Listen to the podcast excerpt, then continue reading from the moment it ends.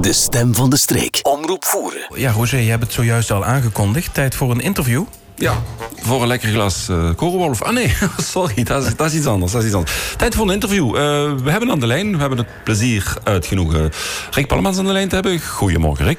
Goedemorgen. Uh, Rick is uh, onder andere ook uh, heel actief in Heem en Natuur. Hij gaat ons een beetje vertellen over Heem en Natuur.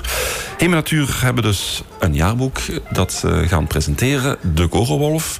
En hij gaat ons wat vertellen wat er in dat boek staat. klopt dat zo ongeveer, Rick? Dat klopt inderdaad okay. ongeveer. Even in twee, drie lijnen, waar staat Heem en Natuur voor? Voor die twee, wat je zegt, hè? Heem, dus de historische kant van de streek beschermen van, uh, van het erfgoed. Maar ook uh, de mensen ja, iets meer informatie geven over wat er allemaal aan boeiende historische verhalen hier in Voeren te vinden is. En uh, de natuur, dat, dat is duidelijk. Hè? Daar hebben we er genoeg van in Voeren. Dat beschermen, ook daar de mensen mee kennis laten maken. Dat is helemaal natuur. Oké. En dus Jullie hebben uh, heel veel leden, uh, altijd te weinig. Uh, hoe, hoe kunnen we lid worden? hoe worden Zo zeggen, je kunt al gaan kijken op onze website. Dat is Hemen Natuur Voeren, allemaal aan elkaar vast. hemenatuurvoeren.be mm -hmm. Dus, en daar vind je het wel. Het lidmaatschap kost 15 euro per jaar. En daar krijgen de mensen op zijn minst, ook in coronatijd, voor het voersblijtje. Dat is ons contactblad, dat verschijnt vier keer per jaar. En op het einde van het jaar uh, de Koerwolf. En dat is dus ons jaarboek met wat langere artikels en uh, ja, wat meer diepgaande artikels. En dan proberen we natuurlijk ook wel uh, af en toe wandelingen te organiseren of lezingen of zo. Of een werkwinkel, maar helaas, daar is het de afgelopen twee jaar niet meer van gekomen. Nee. Ik wil nog even stilstaan bij de website, uh, Rick. Want dat is een hele mooie website. Uh, daar is ook een uh, rijk archief te vinden, hè? Inderdaad. we zetten niet alleen onze eigen publicaties. Dus de Koerenboef en, en het Blijtje daarop.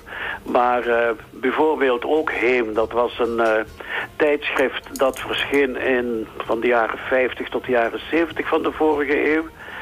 Uh, dat hebben we helemaal gedigitaliseerd en uh, ook dat staat erop. Mm -hmm. Heel mooi. En de Voerense dictionair niet te vergeten. En inderdaad, Jos Buizen die uh, heeft zich daarmee bezig gehouden. Zoveel mogelijk dialectwoorden uitvoeren, verzamelen. En als je wilt weten wat die betekenen, dat kun je inderdaad ook daar vinden, ja.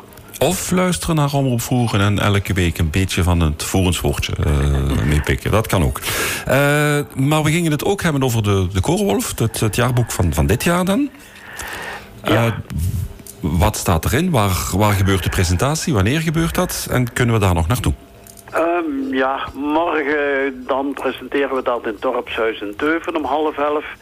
Um, oorspronkelijk was het plan van het inderdaad open te stellen voor iedereen die wilde komen. Maar uh, wegens de coronatoestanden hebben we gezegd, ja, we gaan niet iedereen uitnodigen. Nu, als er toch iemand absoluut bij wil zijn, uh, dan zal dat wel kunnen. Maar uh, eigenlijk is de bedoeling van toch ons strikt te houden aan de coronamaatregelen. En uh, bijvoorbeeld afstand houden, allemaal dat soort dingen zal er dus wel mhm. bij zijn. Dat hoort erbij, oké, ja. En nu de, de inhoud van die, van die middag, begin namiddag? Uh... Nee, nee, het is voormiddag, hè? Voor... half elf. Ah, oh, sorry, inderdaad. oh, sorry. Ja. Na meneer Pastoor is het beurt dan de Korenwolf, dus uh, ja. Goed, uh, in ieder geval de, de voormiddag dus de Koorwolf met kleine presentatie van eerst het dorpshuis, de geschiedenis. Harry Allelijn zal daar wat over vertellen. Uh, en daarna dus ja, gaan we de koorwolf geven aan de leden die er al zijn. Wat erin staat dit jaar... Een, een, tiental artikels, sommige wat langer, sommige wat korter. Het eerste artikel bijvoorbeeld gaat over Pierre Lardinois. Man is van Noorbeek, maar zijn vrouw was de dochter van uh, burgemeester Peters uit uh, Sint-Martensvoeren. Mm -hmm. En uh, is een artikel dat eigenlijk voor een groot stuk komt uit een boek, een biografie over Lardinois die onlangs is verschenen. Dat is een eerste artikel. Een tweede is um, over een huis aan de plei. En de bedoeling is dat dat een kleine reeks wordt. Dat dat eigenlijk er gekeken wordt wie heeft in elk van die huizen daar aan de plei allemaal ooit gewoond. Het eerste huis dat aan de beurt komt, dat is het huis op de hoek, waar nu Judith Brouwers woont. Uh, dat heette vroeger Huis de Valk. En de hele geschiedenis daarvan doet Huub Smeets uit de doeken. Dan eens kijken, wat is er nog? Ik heb zelf een artikel geschreven over uh, wat de parochieregisters van de voerdorpen uit de 18e eeuw. Mhm. Wat die vertellen over sterven in die tijd.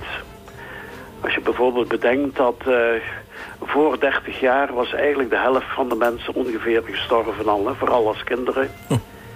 Nou, dat, dat, ja. Dat, ja. ik moet zeggen dat ik, ik kreeg er zelf kippenvel van toen ik dat ontdekte. Hoe hoog die cijfers wel liggen in die tijd. Maar veel kinderen sterfden dan, uh, Rick? Ja, inderdaad. De, de helft van de kinderen was dood voor ze tien jaar werden. Hè? Ja, ja. Dus dat, uh, dat moet inderdaad voor die tijd, je vraagt je af hoe mensen daar inderdaad mee, mee konden leven met, mm.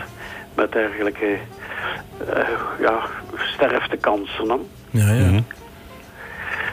Uh, goed, dan een artikel ook nog over kalkgraslanden. Dus eentje over de natuur. Uh, de kalkgraslanden die we hier in de voerstreek hebben. En die Natuurpunt de laatste jaren probeert te herstellen en uit te breiden. Kortom, uh, het is een, een boeiend nummer geworden, denk ik wel, voor wie zich interesseert. Vooral voor de geschiedenis, maar ook voor de natuur van de voerstreek. Ik begreep dat de oorspronkelijke bedoeling is om een evenwicht te houden tussen informatie over natuur en geschiedenis. Ja, inderdaad. En dat is soms wat moeilijk omdat uh, ja, je moet schrijvers vinden. En uh, daarom dat meteen een oproep maar als iemand zich geroepen voelt om uh, een artikel te schrijven of een verhaal te vertellen over geschiedenis of natuur, en vooral dat tweede, lijkt wat moeilijk te zijn, dan uh, mag je zich altijd aanbieden. Maar, maar ik zie hier iemand ja knikken tegenover mij. Nee, maar uh, uh, moet je dan lid zijn van Hema Natuurrek om een artikel te schrijven? Nee, nee. En als mensen niet zo goed zijn in schrijven, kunnen ze dan ook ondersteuning krijgen? Uh, dat kan zeker, want uh, we hebben het al gedaan in het verleden... dat mensen die zeggen, ik heb een interessant verhaal... maar schrijven doe ik niet. Ja, dan kan dat in de vorm van een interview bijvoorbeeld. Hè? Ja. Ah, zo, oké, okay, goed zo. Dus dat kan zijn over, uh, over dieren? Dat kan zijn over bloemen, bomen, fruit? Dat kan inderdaad alles zijn. de enige voorwaarde die wij stellen is... het moet te maken hebben met de voerstreek. Dus... Ja. Hm? En als dat kan, en, en, ja, het zijn geen opinieartikels, dus uh, daar zitten wij niet echt op te wachten. Nee, nee. Maar uh, mensen die een verhaal willen vertellen over voeren. Ja, ja, ja. Oké, okay, fijn, goed. Uh, Heel mooi. We lanceren nog eens. Het, ik zie toch al een paar dingen die je zou kunnen vertellen. Zo, ja. De, de hagen, omdat er vroeger meer kleine boeren waren, vermoed ik dat er vroeger veel meer hagen waren in het landschap. Ja, inderdaad. En uh, toevallig is er iemand die me al een paar jaar aan het beloven is dat hij daar een artikel over gaat schrijven. Maar dat ben ik niet, hè? Dat ben ik nee, nee, nee, nee, nee. Het, is iemand, het is niet iemand van voeren. Dus, uh, maar inderdaad, daarmee dat ik weet dat uh, de manier waarop hagen vroeger getuind werden, dat was inderdaad een vak apart, ja. Zeg, uh, Rick, we hadden het over uh, dat archief, hè? De, de, oude nummers van Heem. Hè? Dus, uh, ja. Die, maar het Forensblijtje en de artikelen in de Koorwolf... worden die ook op de website geplaatst uiteindelijk? Ja, ja, inderdaad. Die staan er ook altijd op, ja. Ja, oké. Okay. Goed. Met welke regelmaat komt het blaadje uit? Uh, vier keer per jaar, zei je? Vier keer per jaar. Ja, is inderdaad. Het... Wij beginnen eigenlijk, de deadline voor het insturen van artikels is altijd de seizoenswisseling. Dus 21 december is dat voor de volgende keer. En dan hopen we dat we het begin van de maand erop altijd uh, aan de mensen kunnen bezorgen. Ja, ja. Oké, okay, fijn, prima. Uh, bedankt voor deze toelichtingen. Ja, graag is gedaan. Nog, is er nog iets dat je ons graag gaat willen vertellen voor morgen? Of, uh...